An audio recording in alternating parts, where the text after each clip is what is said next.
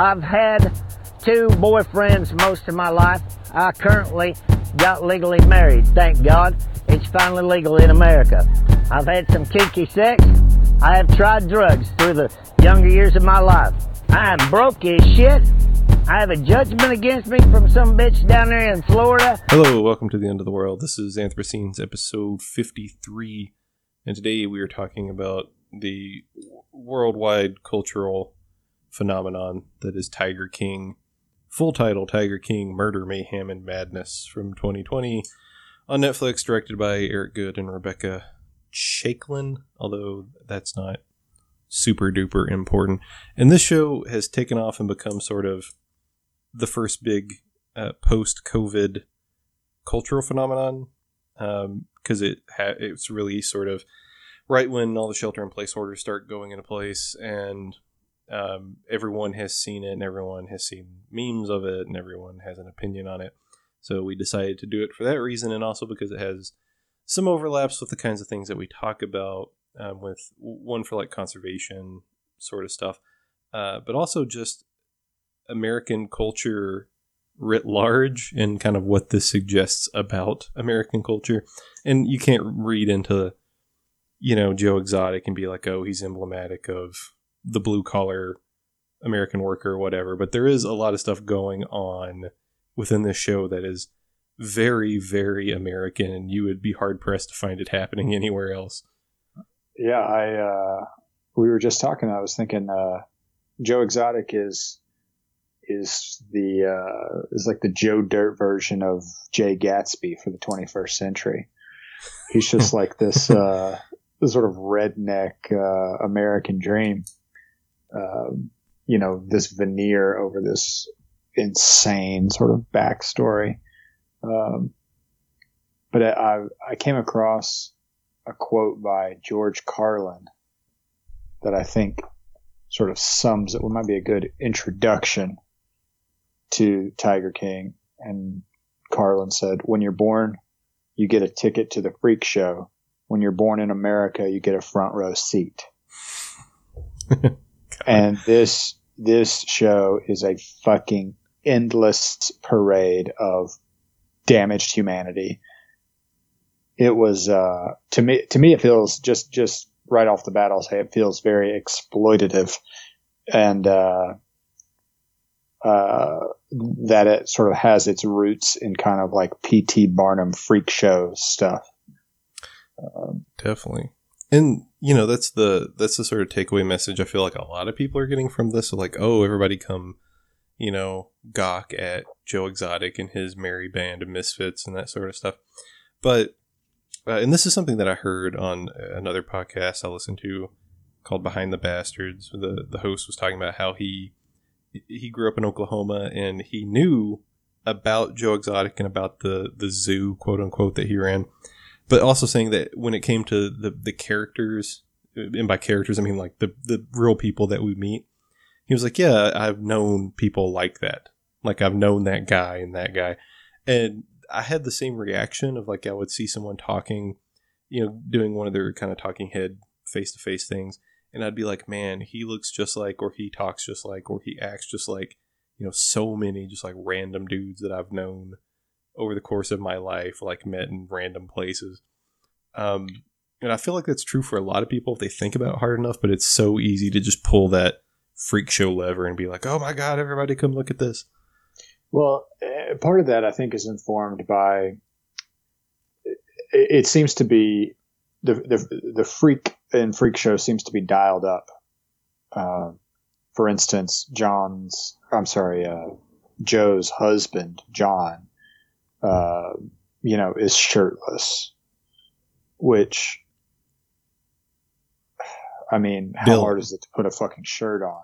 And he, oh, yeah. in that, in that, uh, supplemental episode, you know, with Joel McHale, he said, Oh, I've got tattoos. I wanted to show them off. Like, I guarantee that's a producer or a director. Like, it's like, you know, w- w- uh, sort of lightly coaxing him into some sort of uh, some something to benefit the spectacle of the film.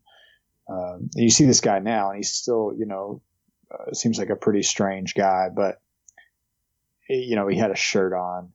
he'd gotten his teeth fixed. He was, you know, he was wearing glasses. Like it's, I, I'm just, just fundamentally skeptical of every single documentary I see. There's just something inherently dishonest um, about something so wildly entertaining being called nonfiction. Yep. Except for Peter and the Farm. that one's well, well, and that's life. because that that movie goes to great pains to avoid that kind of uh, you know we, when we talked about Peter and the Farm, we talked about the Biggest Little Farm in conjunction with it, and we kept unfavorably comparing the Biggest Little Farm because we can we you know the, we're an audience that's grown up uh, in a in a visual culture, and we understand what's not being said um, and not being shown. And, and so, Peter and the Farm goes to great lengths to, you know, in some shots it includes the filmmakers. Um, it understands and trusts its audience and, and knows that they're not naive. The biggest little farm uh, is reality TV, and I think Tiger King is feels more like reality TV than a documentary. You know, it's no, it's not, it's not journalism by any stretch of the imagination. No, no, no. And but uh, it's kind of interesting to look at the director because I didn't really think about the director except for, well, I didn't think about any of the crew except for when we watched Joe Exotic's mini music videos and also the weird one that like Carol Baskins people put together for the some random lady singing a song about tigers. And I thought, man, I bet when this dude or whoever decided to make this docu series made that decision, they did not think they were going to have to sit through so many music videos. Yeah, uh, yeah. But uh, the one of the directors is Eric Goode. I'm only mentioning him because he's only one of the two with a uh, Wikipedia page, almost at a Facebook page, because I'm 50 years old, and um, he is deeply involved in conservation, specifically with turtles, tortoises. Um, so he's the founder of the Turtle Conservancy. I don't know if that's like a super legit organization or something that's like once you look into it, it's a bunch of dark money or whatever. uh, but it's strange that well, strange is the wrong word, but it, it's it's intriguing that he would go through such great pains to make this documentary, um, because the message people are getting from this is not that kind of final takeaway message that they try to leave you with at the end of the whole series. Well, they they try to shoehorn it in. Yeah, and that's not at all what people are getting from this. No, um, they. It, it, uh, I watched it last night. I finished it last night, and that was painfully obvious how they realized that you know they they've got this sort of moral issue inherent in their in their subject matter, and they've given it like of of the seven hours in the documentary, you know, they've given it maybe thirty minutes yeah. of of actual sort of exposure, and so they're like, oh yeah, let's bring it back. This this is the the real you know thesis. No, this is something you feel some sort of cultural pressure to uh, to shoehorn in at the end. Yeah, definitely, and it's it's funny because you the the people that you see talking the most about the the issue of you know uh, preservation of tigers as a a thing on Earth, uh, it's usually the the workers that you have, mostly the workers for Joe Exotic's zoo. They mention like, oh, I don't do it because I I care for Joe or anything like that. I do it because I care about the tigers and they can't be released into the wild. And even if they were, there'd be like no place for them to be released into and that sort of stuff um, which is makes their situation like all the more depressing to me when you add in the fact that they're paid so little and exploited and abused. They're paid in uh, leftover Walmart meat. That how nuts was that? That's insane, man. That Walmart was in on it, basically, or at least that Walmart was in on it. Yeah, I, uh, I, uh, there's a lot of like sympathy coming out for Joe Exotic, uh, by some, by some people. And I, I, uh, I don't share it. I think this guy is, it, you know, it's it's hard to pass a judgment really because another thing, I, impression I got is that this whole series, like I was saying, it feels more like reality TV than a documentary, and it it seems to me to mistake uh, the aftermath for the storm. Like, it does not really explore how these people came to be who they are and what they are.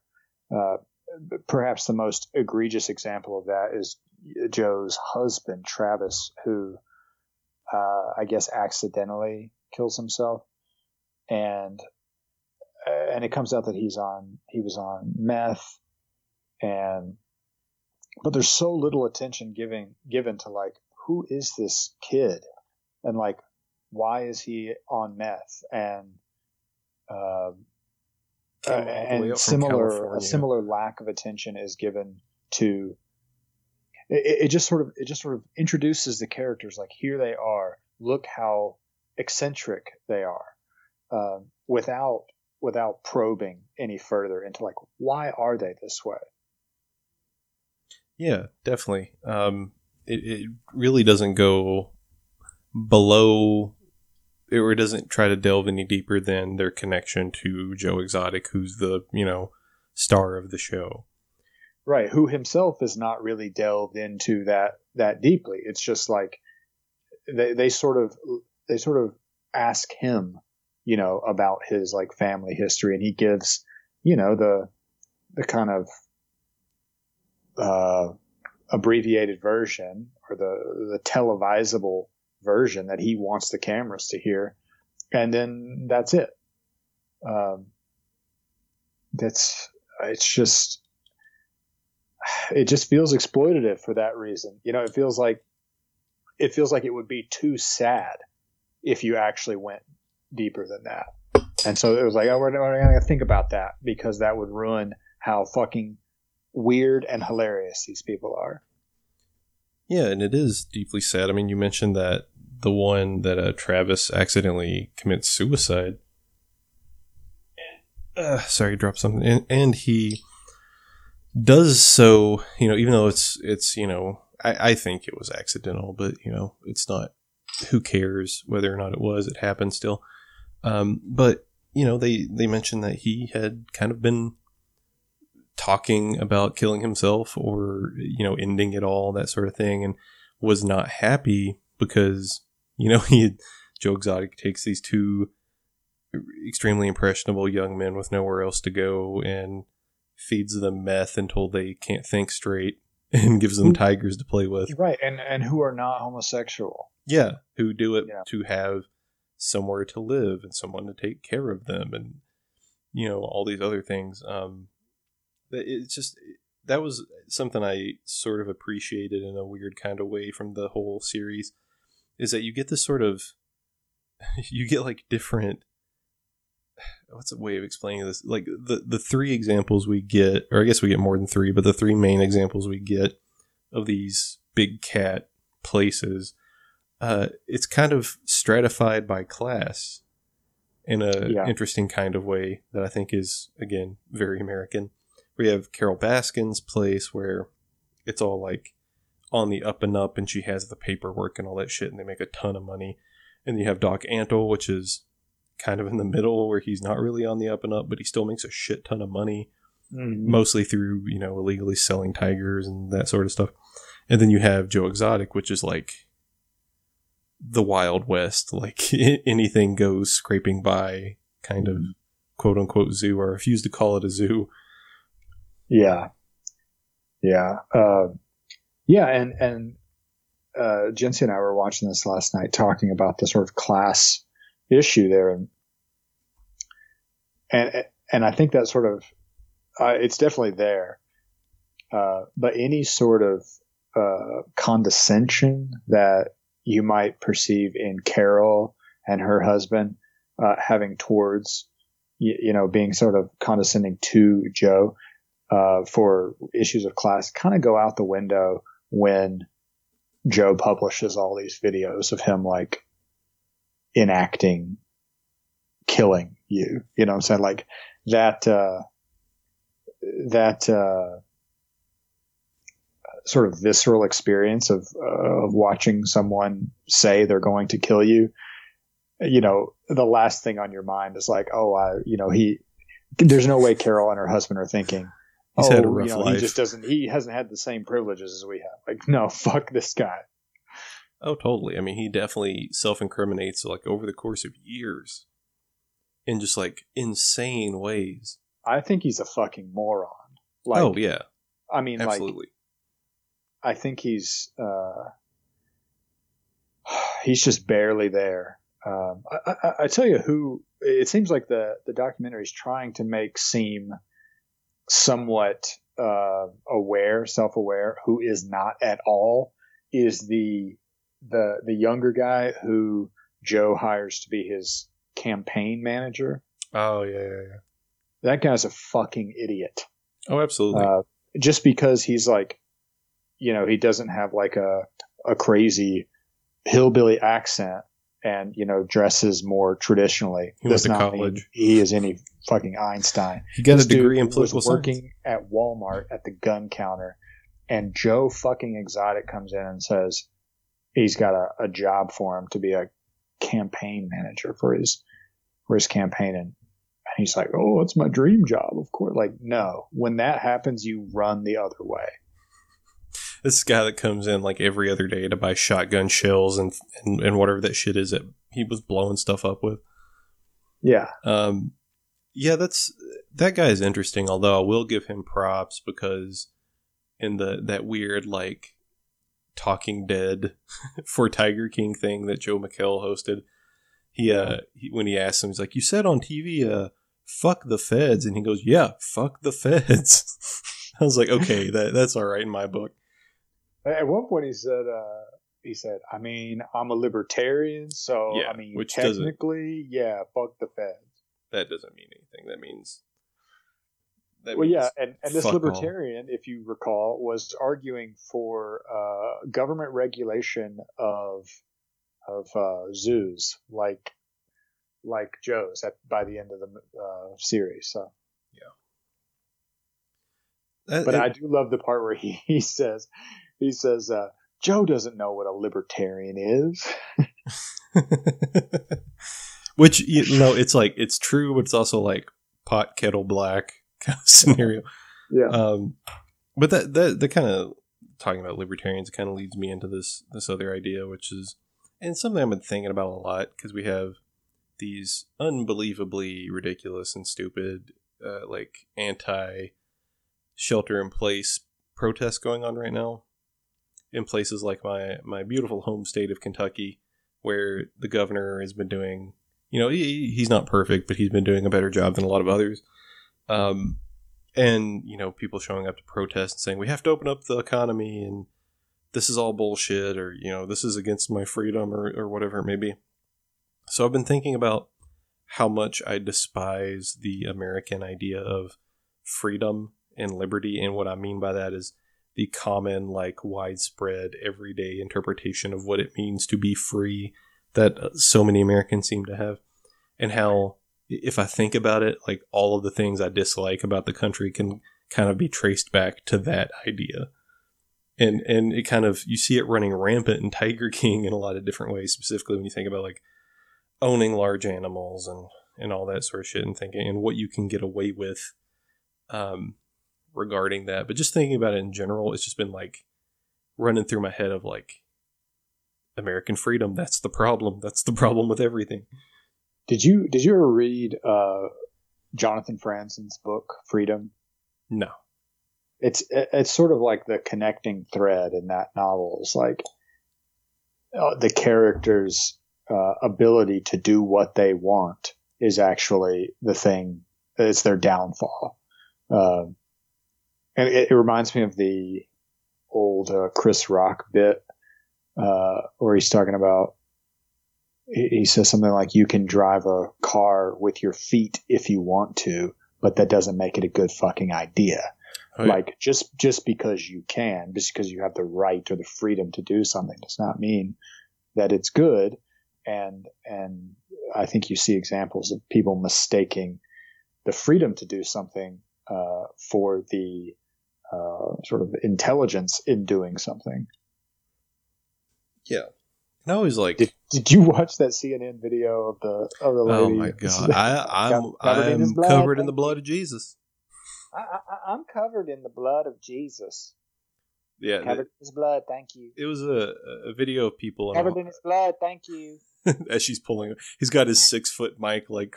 uh, but yeah, that's a, a video on CNN of churchgoers in Ohio around Cincinnati. Um, That's a Trump era church lady.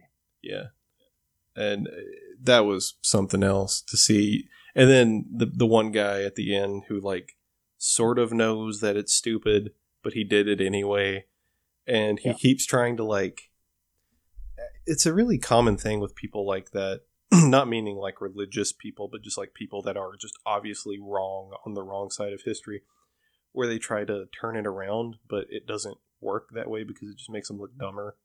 Yeah, well, they they keep saying, uh, and the, the the woman said it too. Uh, they could get me sick. Yeah, and, and, the guy like- goes, he's like, "Yeah." exactly. You're you're just increasing the chances. And that guy at the end who like sort of understands he's like he's like i get it but you know it's something and and he does that thing that like whenever these fucking idiots get the least bit of soapbox no matter how short it is they're like well you know it's a thing called liberty it's a thing called freedom and he's like well you know you, they could you could be making people sick. And he goes well let's turn around the other way. They could be getting me sick. And he goes yeah exactly. Right. It- it's like Uh, they it's, it's you have a nowhere to lose go. lose situation. yeah like literally you have no ground to stand on in this and they just keep pushing. It's like that's great. Have faith. Uh, faith can be a beautiful thing but don't if you die of covid you know when you kill a bunch of other people that's sort of that's between you and god as well if you believe in that and we'll see how well you're judged it's just like a fundamental misunderstanding where uh, people think that faith is in place of logic rather than somehow transcendent of it. it's the like, it's the joke about the guy right the guy in uh, it's the joke about the guy in the hurricanes coming right Right. Right. yeah I, which I think you've told on the yeah, podcast. yeah, before. yeah, and and that, Yeah. I love that joke because, uh, for one, it's it's an interesting middle ground with religious people. When I taught at the Christian school, I kind of mentioned it in class once, and they all kind of had heard it before, and they're like, "Yeah, yeah, yeah."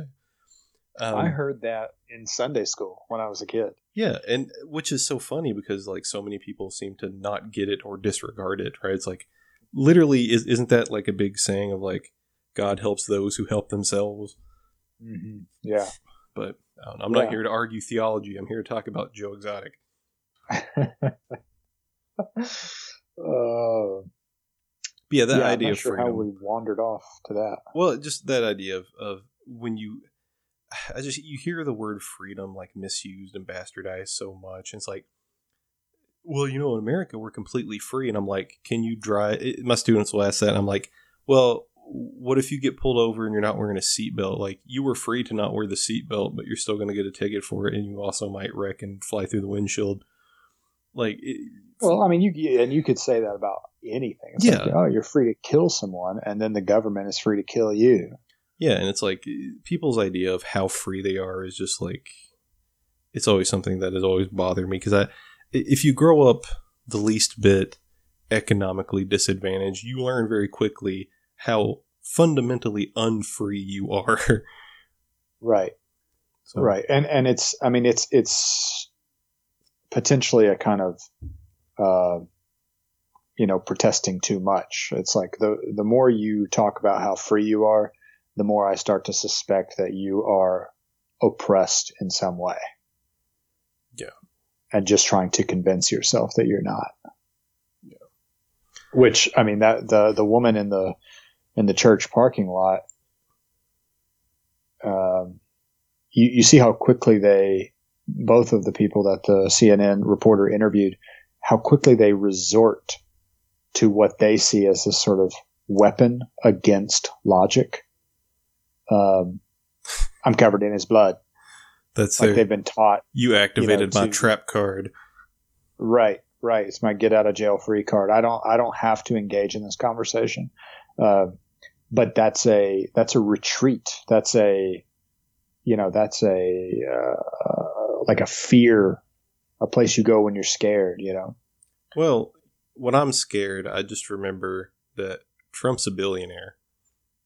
and then I, I sleep like money, a, I sleep like a baby. I did get the Trump money. I'm gonna donate it all to I don't fucking know the FARC guerrillas in Colombia or something.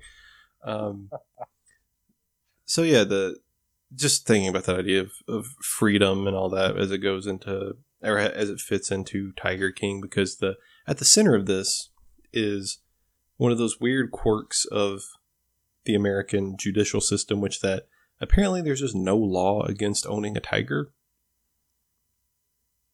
Right? That's kind of what you're led to believe early on. I guess not. Yeah. And then they mention the uh, Zanesville, Ohio, when that guy let a bunch of his animals loose, and you have the cop on TV that's like, "We got tigers, we got lions, we got an orangutan," and he's just like listing this menagerie of animals that's just running around, and they have to they end up having to shoot and kill a lot of them, um, which is just like the worst case scenario, right? And that kind of leads to like wanting to pass these bills and all that sort of stuff.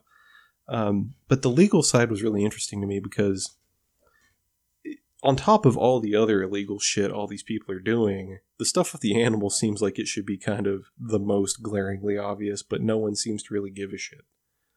When they do revisit it at the end, it's like the saddest damn thing in the world when they show those two orangutans uh, who've been in the cage next to each other for 10 years, and then Joe sells them and they're they get to like hang out in a park or whatever, and they're like literally hugging. God, yeah, but you think uh, like, you know, some of our closest, you know, relatives in the animal kingdom, and they're deprived of touch and in that intimacy for a decade. Mm-hmm. And you know, mm-hmm. Joe Exotic is self-reflective for about half a second. Right. Someone who is obviously just like a fucking sociopath. Yeah yeah, there there needs to be a a like journalistic investigation into uh, the real Joe Exotic, whatever his real name is, and like early years, because it, uh, it, it will not make good. Yeah, it's funny you mention his name. Sad. Yeah, it's funny you mention his name because I'm I noticed I forget his his birth name is something that was like sort of unusual. Had a Z in it, or I forget exactly what it was. But M- then, Mazzato was it? No, at one point Something he. Like so the the reason I bring it up is because in both cases, like both times, he married both of the young men at once, right? And at different mm-hmm. times, he was using both of their last names. So he was going by Passage, which was Dylan, his first husband with all the tattoos, and then he was going by Joe Maldonado, which was Travis's last name. So uh, uh that was oh, probably yeah, okay. that's probably part it's of his like, Joseph Joseph Allen Shrave Vogel. Shreve Vogel. Yeah, uh, which is yeah, that's what I was saying. It's like a very German name, Schreibvogel. Um, but uh, and then then it was Joseph Allen Maldonado and then Maldonado Passage. Yeah, and that's probably part of his like scheme to dodge lawsuits. You know, he kept mm putting things in different people's names, and he probably changed his name a bunch. Um, but that was just another thing that I, that was such a weird detail because like there's so much just awful shit jam packed into these episodes, and at one point I was like, wait a minute, he took both of his husband's last names. Yeah,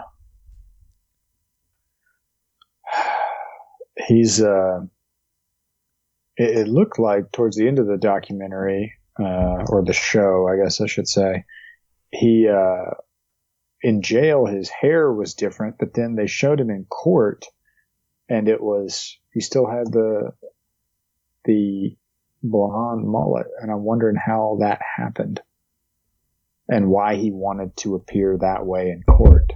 Well, you know, something that's like fascinating and disgusting at the same time is that he's been getting a lot of donations apparently.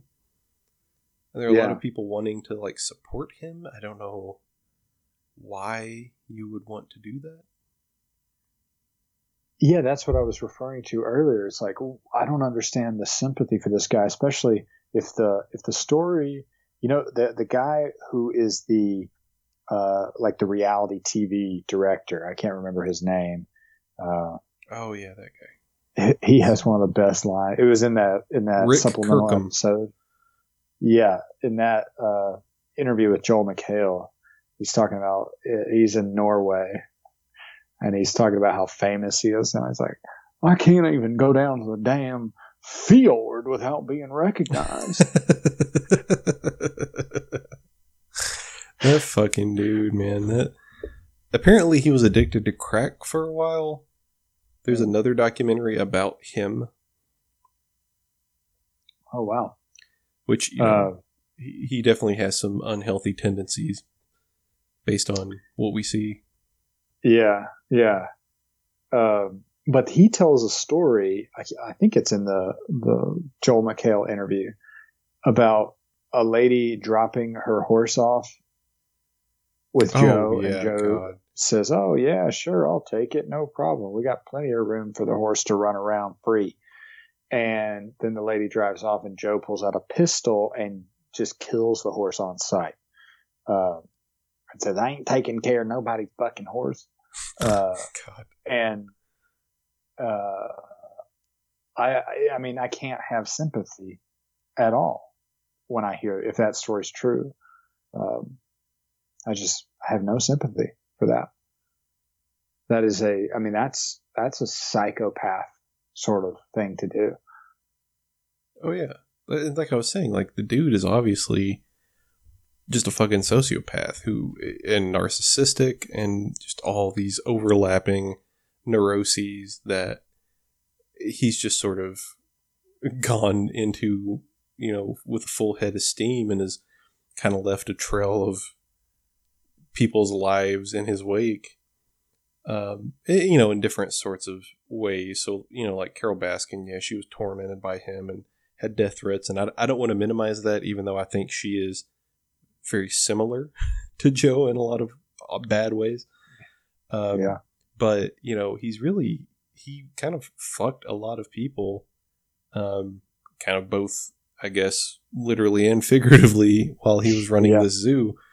Um, Well, and you So- can tell that that's true because of how little pressure his supposed friends feel to have any loyalty when he's in trouble. They all were like, "Nah, fuck this guy." Yeah, on that follow up, they're all like, "No, he should be in jail."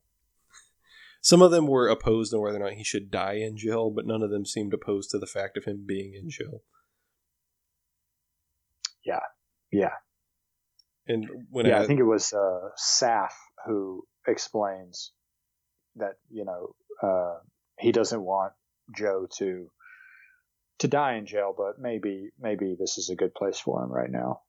yeah, Saff, who lost their arm to a tiger and just had it amputated, like didn't want to go through the trouble of the physical therapy.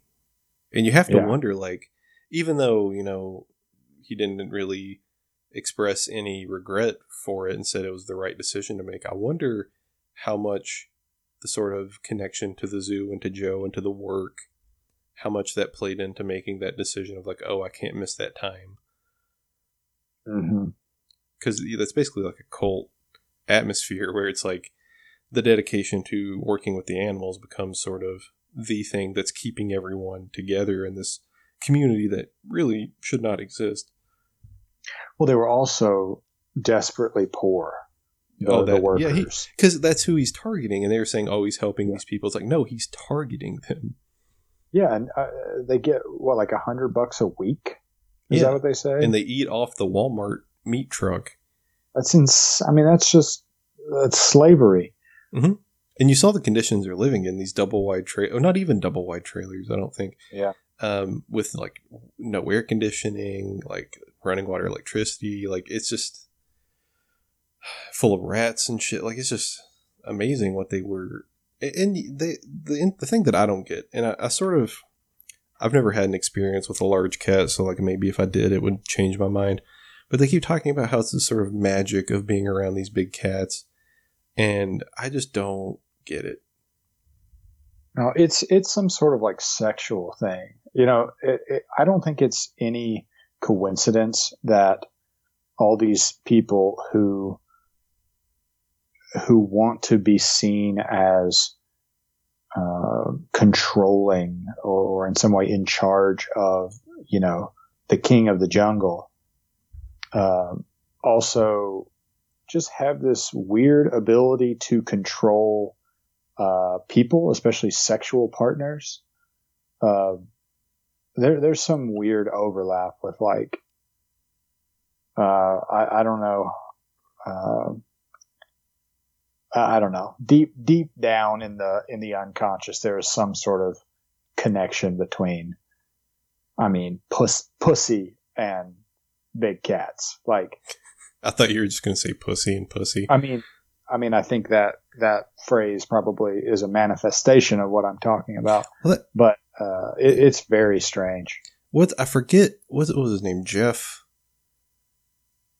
Jeff Lowe, who is like a somehow somehow the scummiest person in the show, in my opinion.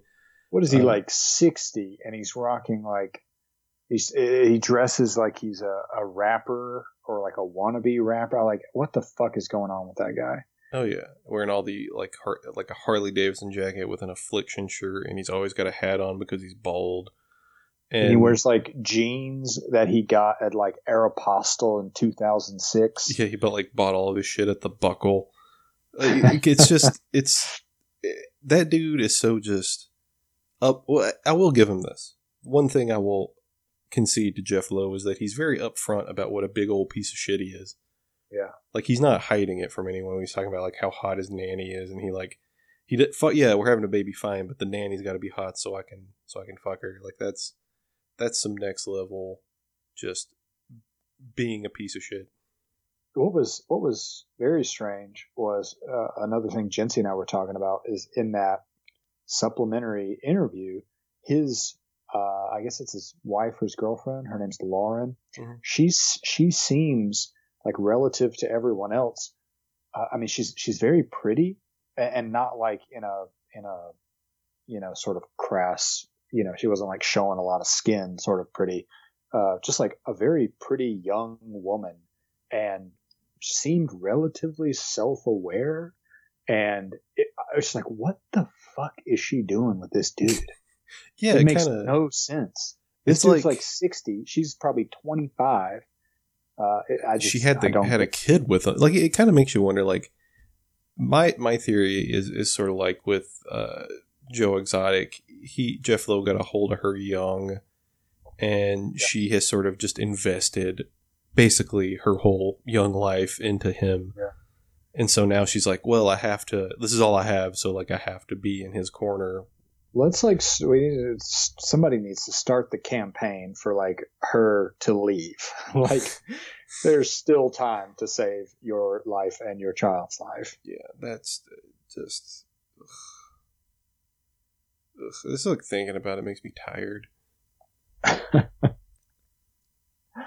so much weird shit and we haven't even talked about doc antle yet well, he's got a hell of a ponytail. I, I, love, maybe my favorite moment in the documentary is very early on when you were sort of meeting Doc Antle and he is instructing the director and the camera crew of Tiger King, uh, how to, uh, film the upcoming shot. He's like, oh, you're going to want to zoom in here and get kind of a close up.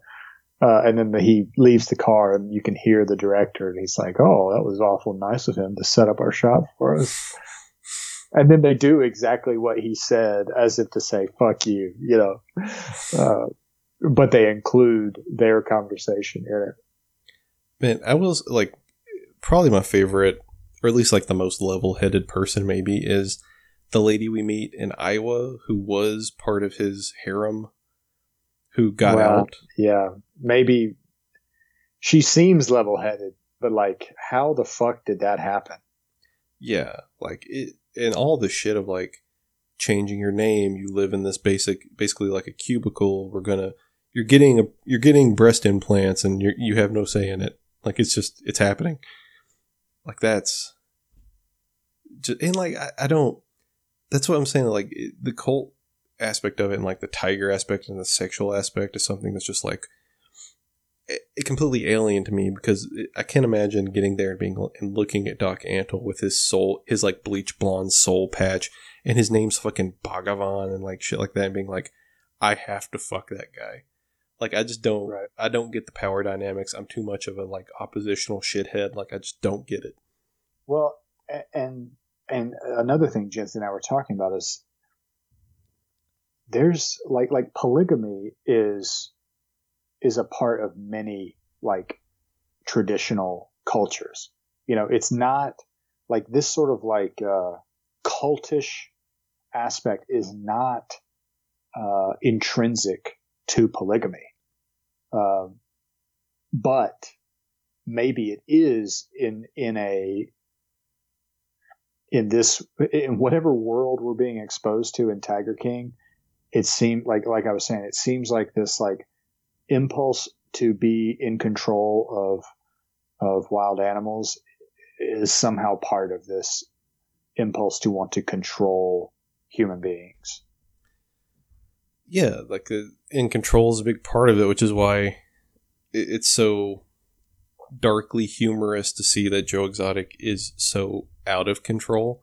I'm thinking specifically of the, that scene where he's trying to film something and the tiger like grabs his foot and is like dragging him off. Oh, because somebody sprayed like cologne on his boot. Yeah, and, and he's like freaking out and like shoots the, his gun to like get the tigers to leave him alone. It's just like this is somebody, Somebody, who somebody says Joe Exotic is terrified of.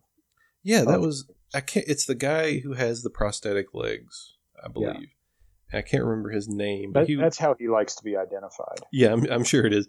Uh, who was actually like one of my favorite people because he seemed like he was fairly level-headed given the other people in that in the orbit there. Um, yeah, he sort of seemed like he understood how fucking crazy everything was. I think his name was John. I think he was John. Maybe I'm wrong, but um, yeah. But in, in the that follow up thing, he's like, "Oh, it's funny because he was terrified." Or maybe no, maybe it was the guy with the long blonde hair. One of the two of them was like, "Oh, it's funny that he's the Tiger King, but he's terrified of these cats." Yeah, and now he himself is in a cage. Dude, There's a lot of, a lot of irony to be had. they they fucking love that analogy, don't they? They just kept Yeah, beating it. To but me, like- every every character at the end like commented on that. Yeah. Um, but another favorite Jeff Lowe, probably my favorite Jeff Lowe moment is when him and his girlfriend or wife, or you know, I forget, I don't know if they're married or not. They're in the the enclosure with like a lion, playing with it, and then the lion starts like playing kind of rough, and Jeff Lowe like tells the one he's like get out of here. And she like gets up and run runs and then they spray the lion with a hose Yeah, to like get it and it's so funny to me because the lion like does something that's a little bit aggressive. And in response Jeff Lowe does like this is a fucking cocker spaniel that just pissed on the rug and like pushes the lion's head down like slams it down as if he could ever in 1 million years hold this fucking enormous king of the jungle cat down right, right. And I think it's Saff who says. Uh, uh, Joel McHale asks uh, him. I guess Saff identifies as a man. Uh, uh, you know, did you struggle with the with the tiger? And she's like, or he says, uh, uh, no, there's no struggle. Like, there's no fight. There's that's not a possibility. It was like it lasted about a minute until the tiger was done and then it was over Yeah, so yeah it's, I just I just made the mistake of clicking on these uh, page of memes, and there's a picture. there's a picture of the Jonas Brothers, and it says the 2020 we wanted, and then beneath that there's a picture of Joe and his two husbands. Uh, it says the 2020 we got. oh yeah Oh, their wedding man. photos were something else Yeah. like shirtless and a cowboy hat just the whole aesthetic, the whole Joe Exotic aesthetic. It, oh my god! I, oh, I almost forgot. I'm gonna black out. Like the when after Travis, you know, tragically kills himself, the memorial service where his where his mom is. Yes. And then Joe performs. Yes, and Joe talks about his balls. Not his balls. he Uh, talks about the yeah. deceased's balls. Uh, it's that that may be where I like really really just sort of tuned out in a way like like what the fuck am I looking at Yeah, that was like, or listening to? and he performs lip syncing because you know that's not his voice, and just like that was the part where it's like it kind of breaks you a little bit of like this poor young man's mother sitting there as this fucking clown of a human being is Right. is putting on a show. Talking about her son's balls. Yeah, putting on Yeah, a show it- for himself, basically. Did you ever see that? It was only one season. There's a show uh, that Bo Burnham made called Zach Stone is going to be famous. No, but you, you've talked about it before. The, the first episode, he he learns. I can't remember if it's a family member or a family friend dies, and he's you know he, all he wants to do is be famous, and so he takes the uh, funeral visitation as a uh, uh, uh, a venue for him to perform and become famous, and like that is a you know preposterous joke in that show, and that is exactly what's happening in in that scene in the Tiger King. Yep. God, it's just there's so many awful things, and like again, the the focus is never on you know the tigers and the lions and all these things, and these wild animals being kept in captivity, and the fact that their their natural habitat is quickly disappearing or already gone. Instead, it's all well. Did Carole Baskin feed her husband to tigers? Which, of course, she did. I have no doubt in my mind that that happened because why the fuck wouldn't it? Like the the thing you learn watching Tiger King is try to extrapolate what you think the worst, weirdest possible outcome for the event can be, and then it's beyond that. It's way worse than that. Yeah. Yeah. So it, Yeah. What, what's the what's the most inappropriate thing Joe could do at Travis's funeral? Uh, he could, you know, disrespect, uh, you know, disrespect the family, and then he gets up there and talks about his balls. Like, it's just beyond every goddamn thing. Beyond every goddamn thing. It's just beyond every goddamn thing. There ought to be a law. I'm covered in his blood. Thank you. God, that lady, that lady rolls. Like to be She honest, like good for her. My fucking dreams. good for her. You know, she's she she sleeps like a baby at night. She said, "I go to the store every day." So. Walmart, Home Depot. I'm up in it. I'm in. She's basically like, "I'm in these streets." I'm covered in his blood. Thank you. I I was talking about that meme with my friend or that video with my friend. And I thought, in what universe does someone say, "Why are you going out in public? You are going to get someone sick during this pandemic," and an acceptable answer in a human being's mind is, "I'm covered in his blood." Like, how is that irrational or even even in any sense logical response. Give me the blood. I want the blood. Give me the blood, Lord. Let me get away. Uh, so so terrible.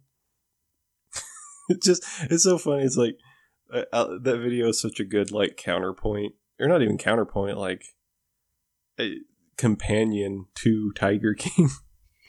just everything that's happening. It's just like you watch Tiger King and you think, eh, here's what I what I sort of think goes on. People watch Tiger King and they're like, well, thank God I don't live in that world. It's like no, you li- you totally live in that world. It's Yeah. going on all around you. You just don't see it that way because you're the protagonist of reality. you know, you're the star of the show. Nothing bad will happen to you because that's how you feel. Um, but no, like this, it's a fucking three ring circus all the time, with just like the worst possible people in all of the positions of power. All of your enemies are prospering.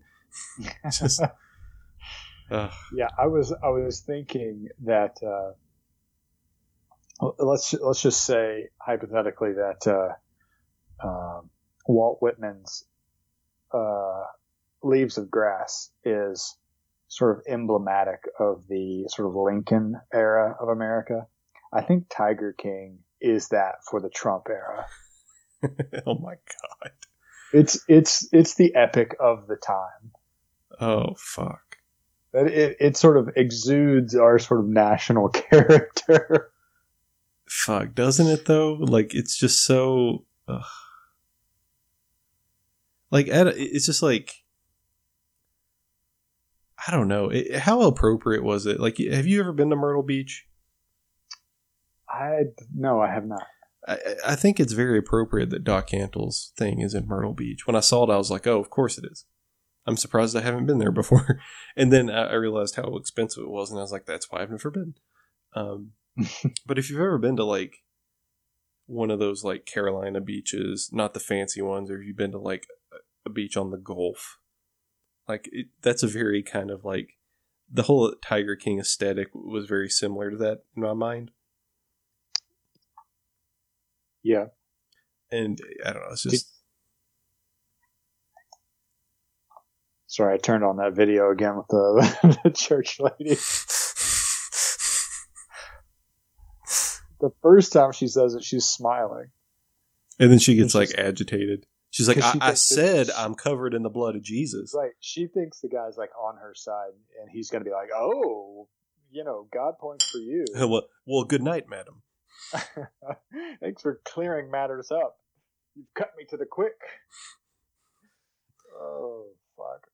What was the last thing you said? I was I was I, I was talking about in the, in the church ladies. I, I was making some vague point about the the general kind of American aesthetic going on and how it's very much like a lot of beaches, a lot of beach oh, towns, or like uh, Gatlinburg, that kind of thing, or uh, uh, Branson, Missouri, which yeah. is like Middle America, Gatlinburg. Yeah, but like worse, I think, because I think it's more religious somehow. Is that possible? I, my grandparents on my on my dad's side had their fiftieth uh, uh, wedding anniversary and slash family reunion in Branson, Missouri. They live or, or lived in Denver, right outside Denver, Colorado, and the whole uh, clan flew to Branson, Missouri to see a bunch of shows and and eat eat some nice steak dinners together. Have you had the rolls? Here the rolls are good. It's like no matter any of those restaurants in, in Branson or Gatlinburg or anywhere, you just be like if someone asks you if you've ever eaten there, just be like, "Oh yeah, the rolls are delicious," and they're like, "They really are." yeah, they they give you so much butter. Yeah, there was some place Every, everywhere is Applebee's. there was some I forget the name of it, but there was a place in uh, Gulf Shores uh, that we drove, we kept seeing that was like the home of throwed rolls. And I'm assuming they just like throw the rolls at you and you catch them, and that's their big gimmick. Throwed?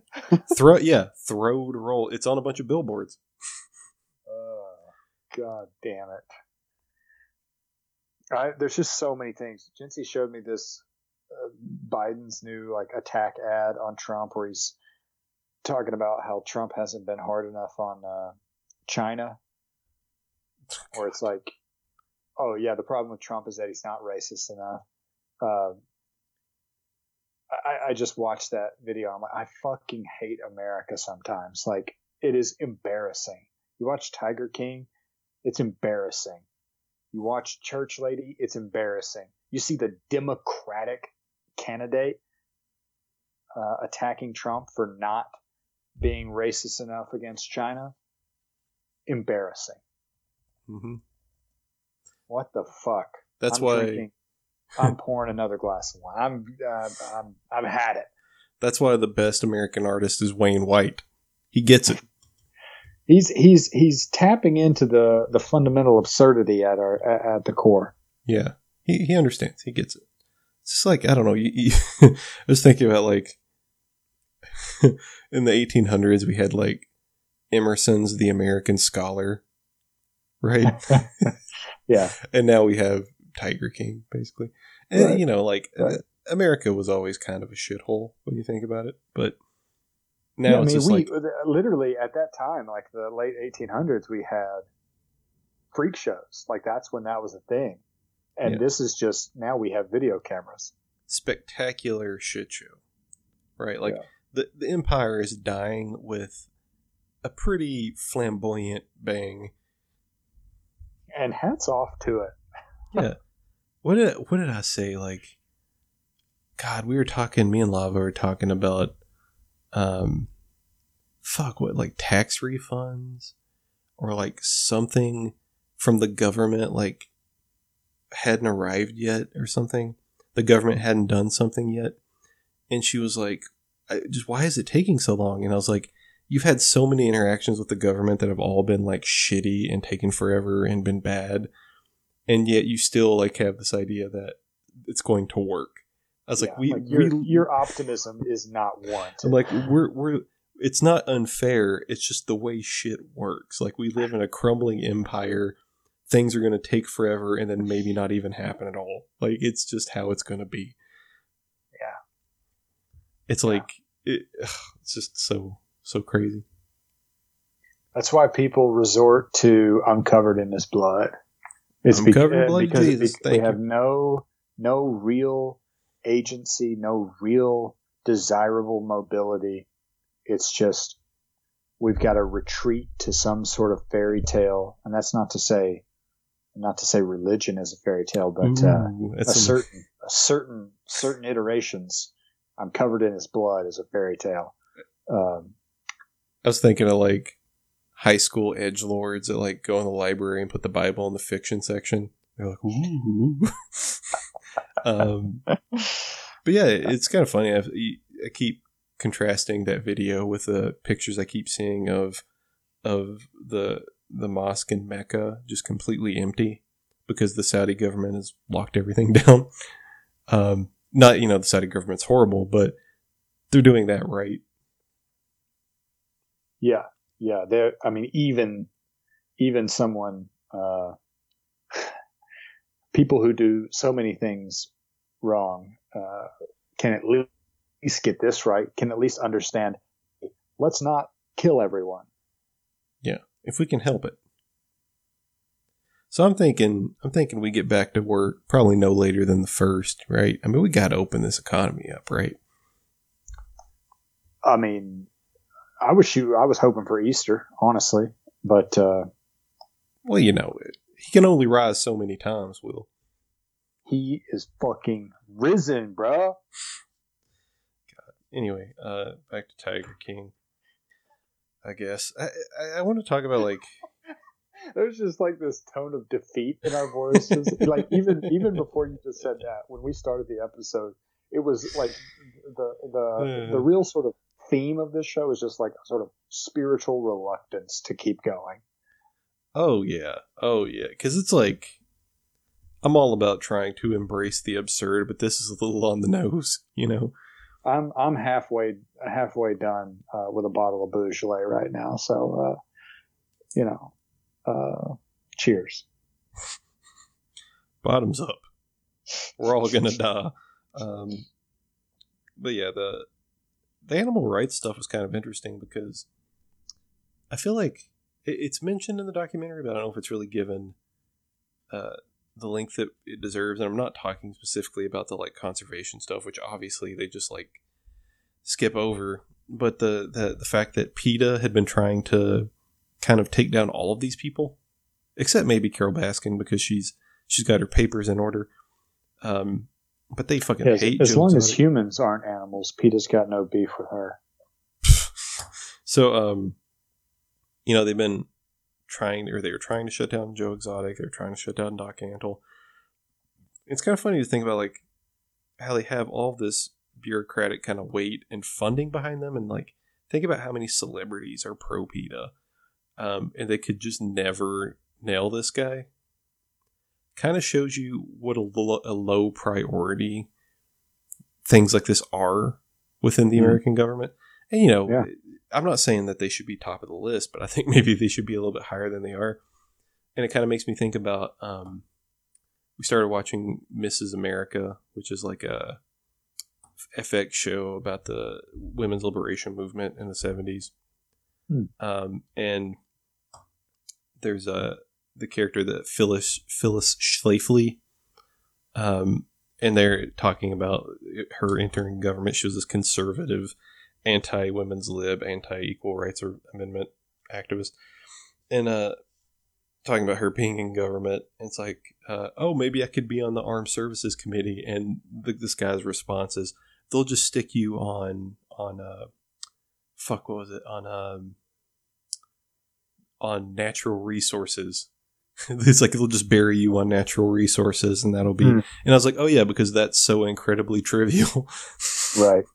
Right. It's just kind of uh, thinking about you know priorities is kind of interesting because you know the number one priority in this country has always been the military, right? Because we're just a poorly constituted, crumbling empire with a big army, right? We're a failed state with a big army, as I've heard some people say.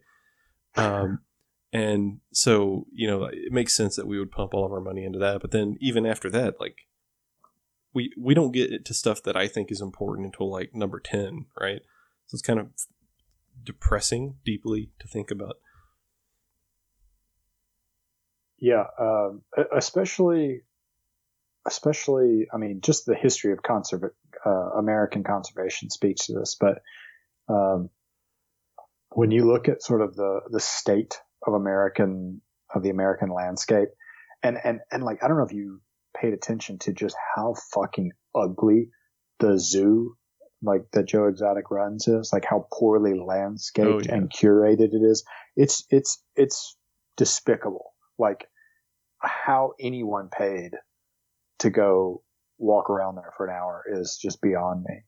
Um, but it, but it's just, I mean, that's that's emblematic of of the rest of America. It's not like exceptional. Um, the rest of the country is destroyed too. Uh, and, and then, like you said, there is that weird moment where at the end where Joe is kind of briefly self-aware and he's like, I just got wrapped up in the tigers uh, or I got wrapped up in the fame and forgot about the animals. It's like, yeah, um, your, your, uh, late self-awareness does not excuse your lack of it in the moment. And uh, you know fame is a fame is definitely a big kind of running theme in this docu series because that's obviously what Joe Exotic is aiming for the whole time. He starts his own fucking internet channel, right? Which I- I- I'm kind of surprised I'd never heard of that because I've been to some weird corners of the internet. Uh, Cake farts.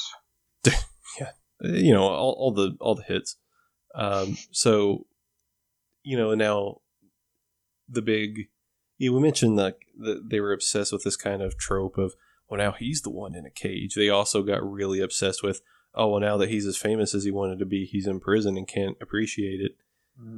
Um and you know fame is obviously like a big driver for all three of the sort of tiger mob bosses. Um I mean, Carole Baskin is is just like more well funded and more accepted, but she has all these people coming out and working for free for like years to get a fucking blue T-shirt. Oh yeah, that was weird. And you know, she has the same shit that Joe has as far as an internet presence goes. And it's just, uh, it's I can't. I, I'm having a tr- I'm having trouble. It's sort of like when you read "Child of God" by Cormac McCarthy. I'm having trouble empathizing with these characters. Yeah, uh, and, I think that's a testament to your uh, mental health. I God, I hope so. I feel like it, I thought I was losing my mind, and then I watched Tiger King. I'm like, no, I think I'm okay for, for a little while longer. Yeah, yeah, uh, yeah. I I'm kind of curious to to take it back to politics. Like, like I said, I, I feel like this show is is sort of very much uh, part of the the kind of Trump era uh, zeitgeist, um, and it, it makes me wonder, like you know how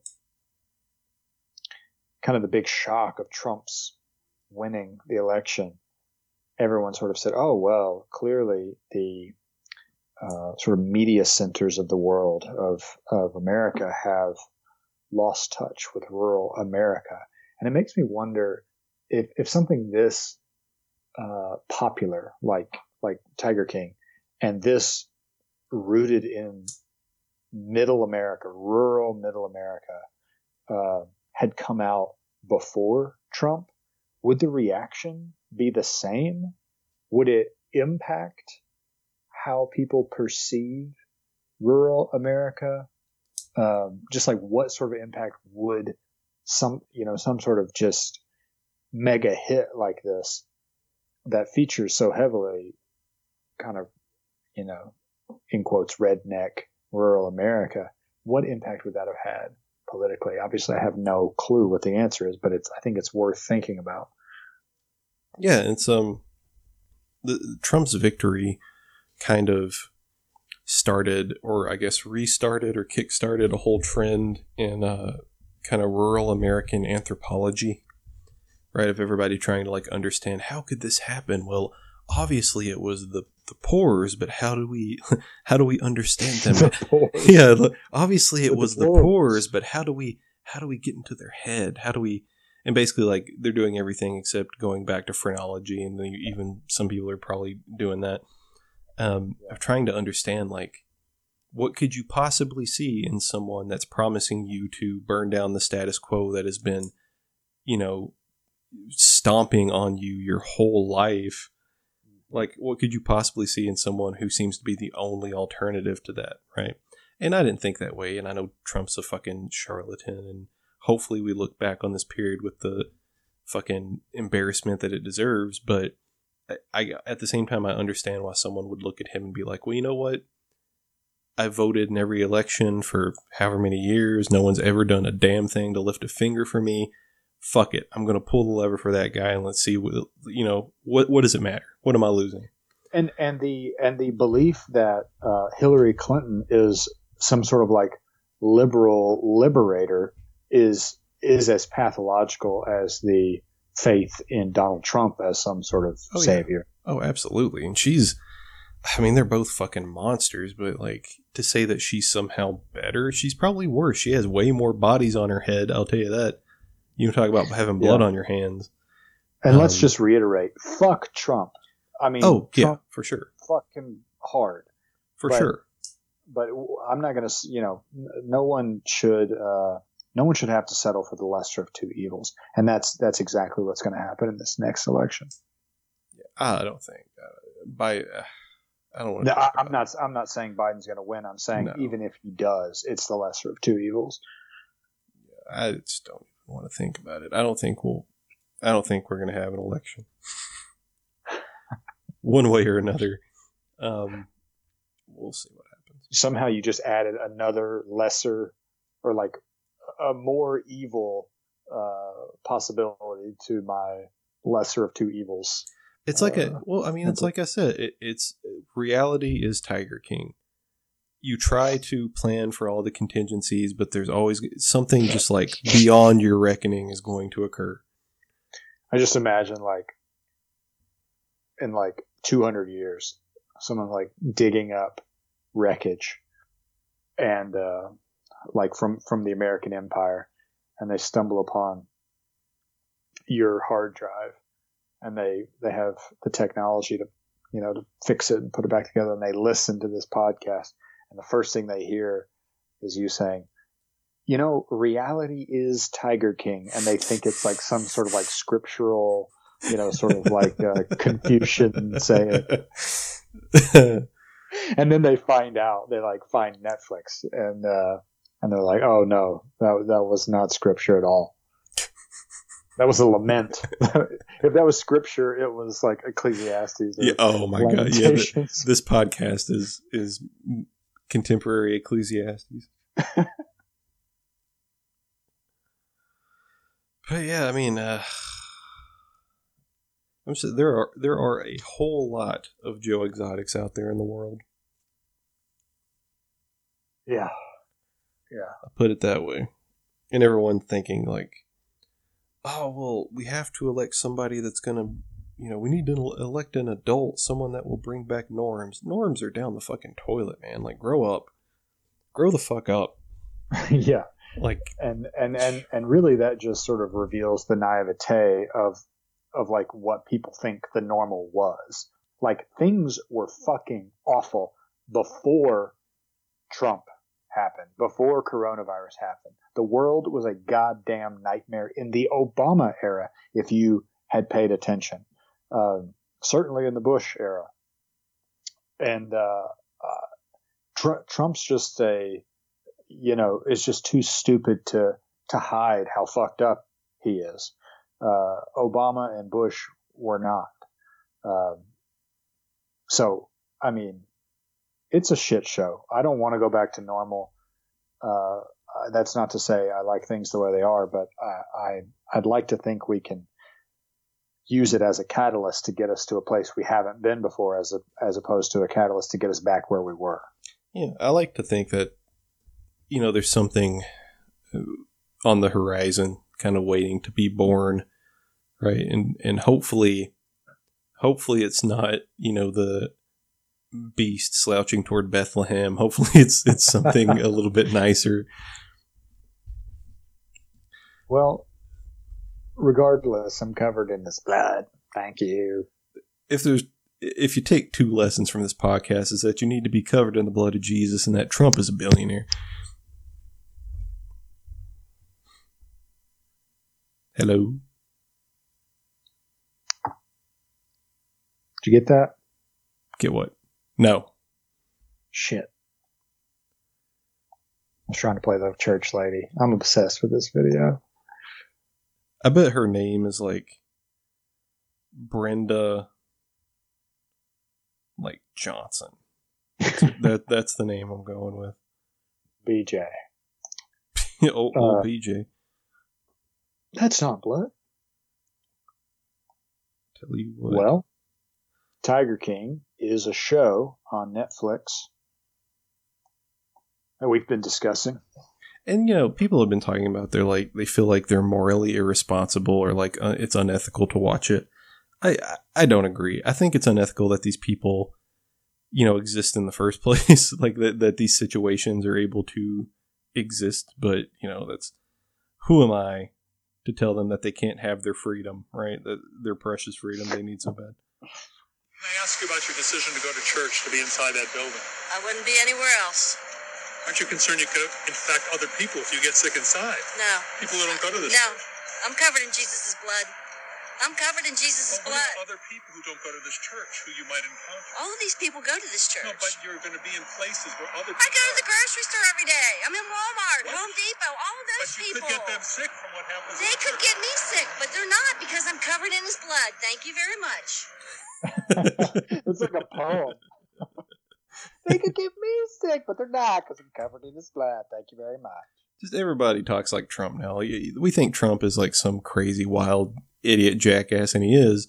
But there are people so just out in the world. Else. Yeah, there are plenty of people out in the world just talking like that. I remember after Trump got elected, uh, I saw. Uh, I've got the I've got the actual like physical disc of of the show True Detective season two, and the, like the tagline on the front of that uh, DVD cover is "We get the world we deserve." I was like, that is perfect.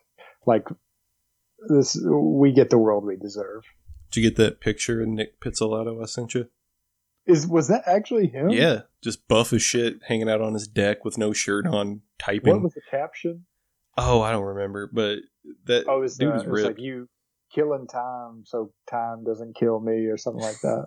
so yeah, it's like of course he's like some crazy like gym rat guy. uh, I was thinking I, I came across this uh, last night uh, just quite accidentally. I want to read a brief passage. I want to see. I, it sort of relates. I mean, very tangentially to uh, some themes of Tiger King. I want to see, I'll tell you, this is a philosopher. I want to see if you can name the writer. Are you ready? Yes. A first example, merely as an introduction. In all ages, one has wanted to improve men. This, above all, is what morality has meant. But one word can conceal the most divergent tendencies. Both the taming of the beast man and the breeding of a certain species of man has been called improvement. Only these zoological termini express realities, realities, to be sure, of which the typical improver, the priest, knows nothing wants to know nothing. To call the taming of an animal its improvement is in our ears almost a joke. Uh, Nietzsche? That is exactly correct. Yeah, sounds like him. Twilight of the Idols. Because he had to throw he had to throw shade on priests in there. Yeah, yeah, yeah. yeah. There's uh, later in that passage he says, uh, "There he lay now, sick, miserable, filled with ill will towards himself, full of hatred for the impulses towards life, full of suspicion of all that was still strong and happy. In short, a Christian. but uh, yeah, yeah, that got it. No, I was just I I picked up that book just randomly last night and uh, was just thinking about it because of the the issue of taming. Uh, you know, this idea of the, the normalization of zoos in America, how it's this sort of fun thing. It's like, oh, should we go to the movies? Now let's go to the zoo. Uh, and, and how it's a, a, completely different moral equation, but how I, I don't think that that passage is completely, you know, out of left field because we, we kind of have this, uh, connection in our American minds of morality with, um, uh, it's essentially dominion. Like it is good for us to be in control of these wild animals, and it is not at all. Uh, we we should have basically nothing to do with them except for um, maintaining a a world in which they can thrive and do their tiger thing. Yeah, and that's you know as we mentioned they they touch on that for about two seconds. But i don't know it's just this idea that even if they were to release these tigers these are tigers that have been raised in captivity and like would they even be able to thrive? And like where would they go right it's like yeah we're past we're past the point of the moral decision yeah like we ship a sailed right and so we're just kind of stuck in a shitty situation um, but it's like know. we just need to build a zoo and the, uh, as big as we can and not let anyone come to it. Yeah, that, that's the the problem is not. Well, I don't. Know. Well, this could probably be controversial. The problem is not the zoo itself. The problem is that the zoo is a capitalist money making venture that that people pay to visit. Right? Like you should have something well, more like. I mean, it, de- it depends on the conditions. Yeah, but even so, like is being raised in captivity like inherently unethical? Like there are a lot of people that would probably say yes.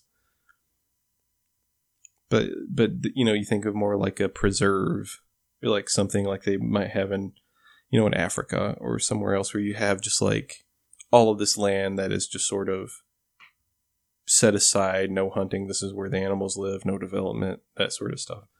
Yeah. Uh, but then you have poachers and shit, which is like humans are just like this is why like say what you want about Freud, but like death drive is a thing. like oh, we yeah. yeah. We want to destroy every fucking thing. It's true. Uh, I, I don't really give much credence uh, to Freud. I know we were talking about uh, last week, I think it was, we were talking about how maybe two weeks ago, how how we do appreciate Freud, but really once I saw that CNN video and I realized I was covered in his blood, I just, it's just not that important to me. Anymore. You know that, that, that blood of Christ just be hitting different. oh goodness. I'm covered in his blood. Thank you. The fetishization of blood in the Christian religion is just mind boggling. Yeah. Like, what the fuck are you talking about? What can it be like jizz? That's what I'm thinking. I'm covered in his jizz, thank you. I'm covered in the semen. Thank you very much. Uh, no, yeah. I mean, blood's important, right? Yeah. Oh God, Are you sure? I'm O positive. Lord. So yeah, like Tiger. Oh well, we didn't talk about it, but I don't even remember this this jerk off's name, but the the guy on the jet ski. Oh, uh, uh, Nate something is that? How fucking dope was that? That he reminded me of. Uh, it reminded me of that scene in uh, Eastbound and Down. Yeah, man. Kenny Powers. It's like a. It's like I've been telling people. This is like Cormac McCarthy and Danny McBride like co-wrote a series.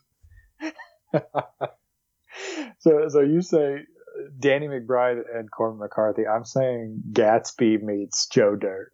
Yes, it's just. Except the blue light is like the blue light specials at Kmart. You remember those? Oh yeah, yeah, yeah. yeah. Hell yeah. Um, Who do you think you're talking to? But it, I, I, I guess like the the takeaway message, if we have one, that I want people to have is, you know, it's not that we're, it's not that we're, we think you should look down on these people or make fun of them or even necessarily like empathize with them because they're so, so difficult to do so. But you should take a look at the system that we live in that has allowed this to occur, that has allowed these people to accumulate wild animals and followers and money and all these things. And they should not be ashamed. We should all be ashamed. And and also the system that that uh, puts somebody like the the filmmakers in their position to make money off of these people. While I I, I tend to seriously doubt that these you know the characters of the film are are coming close to getting rich off this. Oh yeah. So, yeah, like there's it, it, to go take it back to Nietzsche. Like when we watch this, we're staring into the abyss, but it's staring right back. Uh, what are we doing next week? Fuck this. Next week, we're fu- okay.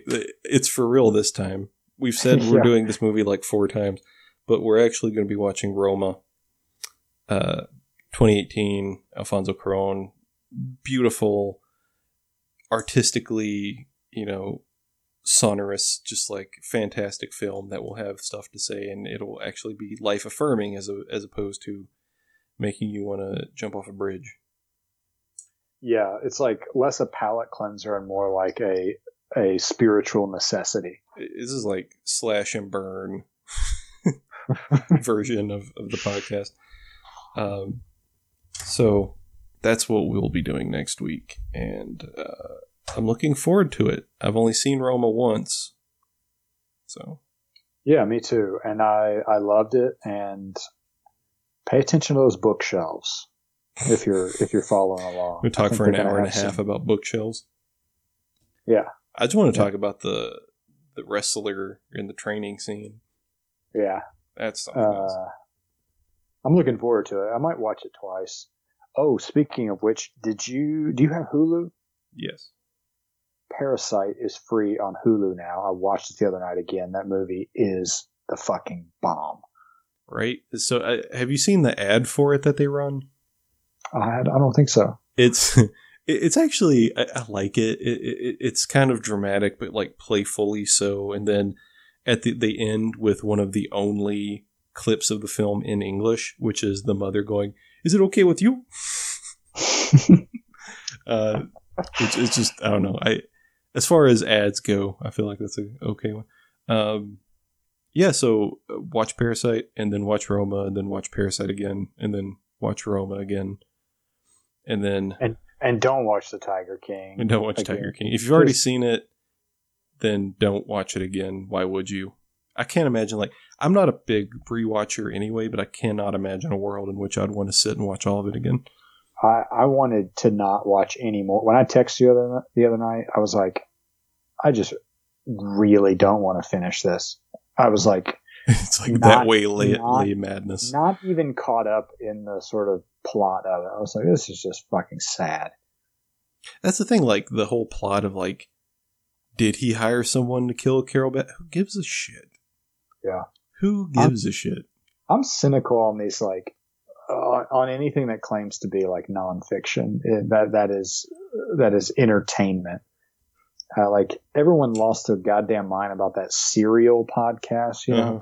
And it's, I, I finally listened to the first couple episodes. I'm like, this is fucking bullshit. It's such, it, it's so, all these documentaries and, and, and true crime stories are so mechanically delayed. It's like you can just feel the, uh, the, the filmmaker or the, the podcaster kind of, uh, you know, shuffling the, the components of the story around to make it as, as shocking as possible. It's like it's like in the Tiger King, you don't learn the the whole intro to Carole Baskin. You don't learn about her husband, and it's like that's one of the first things you'll see if you like Google her. And so to delay the the revelation of that information is just just feels dishonest, uh, and and just kind of played for for shock value. Well, yeah, it's like it's it, it's it's weird because that's how you would structure it if you were like writing a novel, right? Exactly. And that's, and that's what you want in fiction. You want someone to manipulate you, to, to tell a story in the most compelling way. And it doesn't matter because it's fiction and, and you're there to be shocked or entertained or, uh, have thought provokes thoughts provoked in the most, you know, interesting way. But there's just something dishonest about it when when you call it nonfiction or a documentary or journalism. Um, so I'm I'm a little I'm a little skewed on this. That's why Peter and the Farm is so perfect Yeah, because it's it, like Watch, let's just watch. Let's just do that again.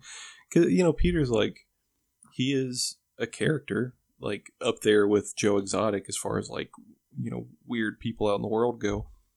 But the way he's portrayed is far more naturalistic, and it's more sort of on his terms a little bit. That's an interesting comparison. That that I'm going to think about that. Well, I- in different ways, but they're they're both big characters, right? It's just sort of like, Eccentric. Yeah, yeah. Yeah. yeah. except you know, Peter's not a fucking narcissistic sociopath who's crushing Maybe. people in his wake, but yeah. it, well, as far as we know, right? Like his Right, his ex-wife right. might have something to say about that. Right. He also Peter on camera says he hates his son, if I recall correctly. So yeah, yeah, uh, we'll see. Yeah. Or maybe we won't. yeah. So next week, uh, Roma, stay safe out there. Take up a new hobby. Do something fun. I've been playing darts. That's my new thing. Jin, Jinsey ordered us uh, an art kit. We're about to get our freaking art on. Yeah, you gonna do some hand turkeys? I'm not sure. Um, I don't really have any ideas. I'm just going to sort of get drunk and let the spirit move me. There you go. That's all we can really do. I mean, just all you got to do is just be covered in his blood. Yeah, I've, I've, you know, I'm drinking the sacrament as we speak. Yeah. So stay safe. Take up a hobby. Watch Roma. Covered in his blood. Thank you. Covered in his blood. Thank you.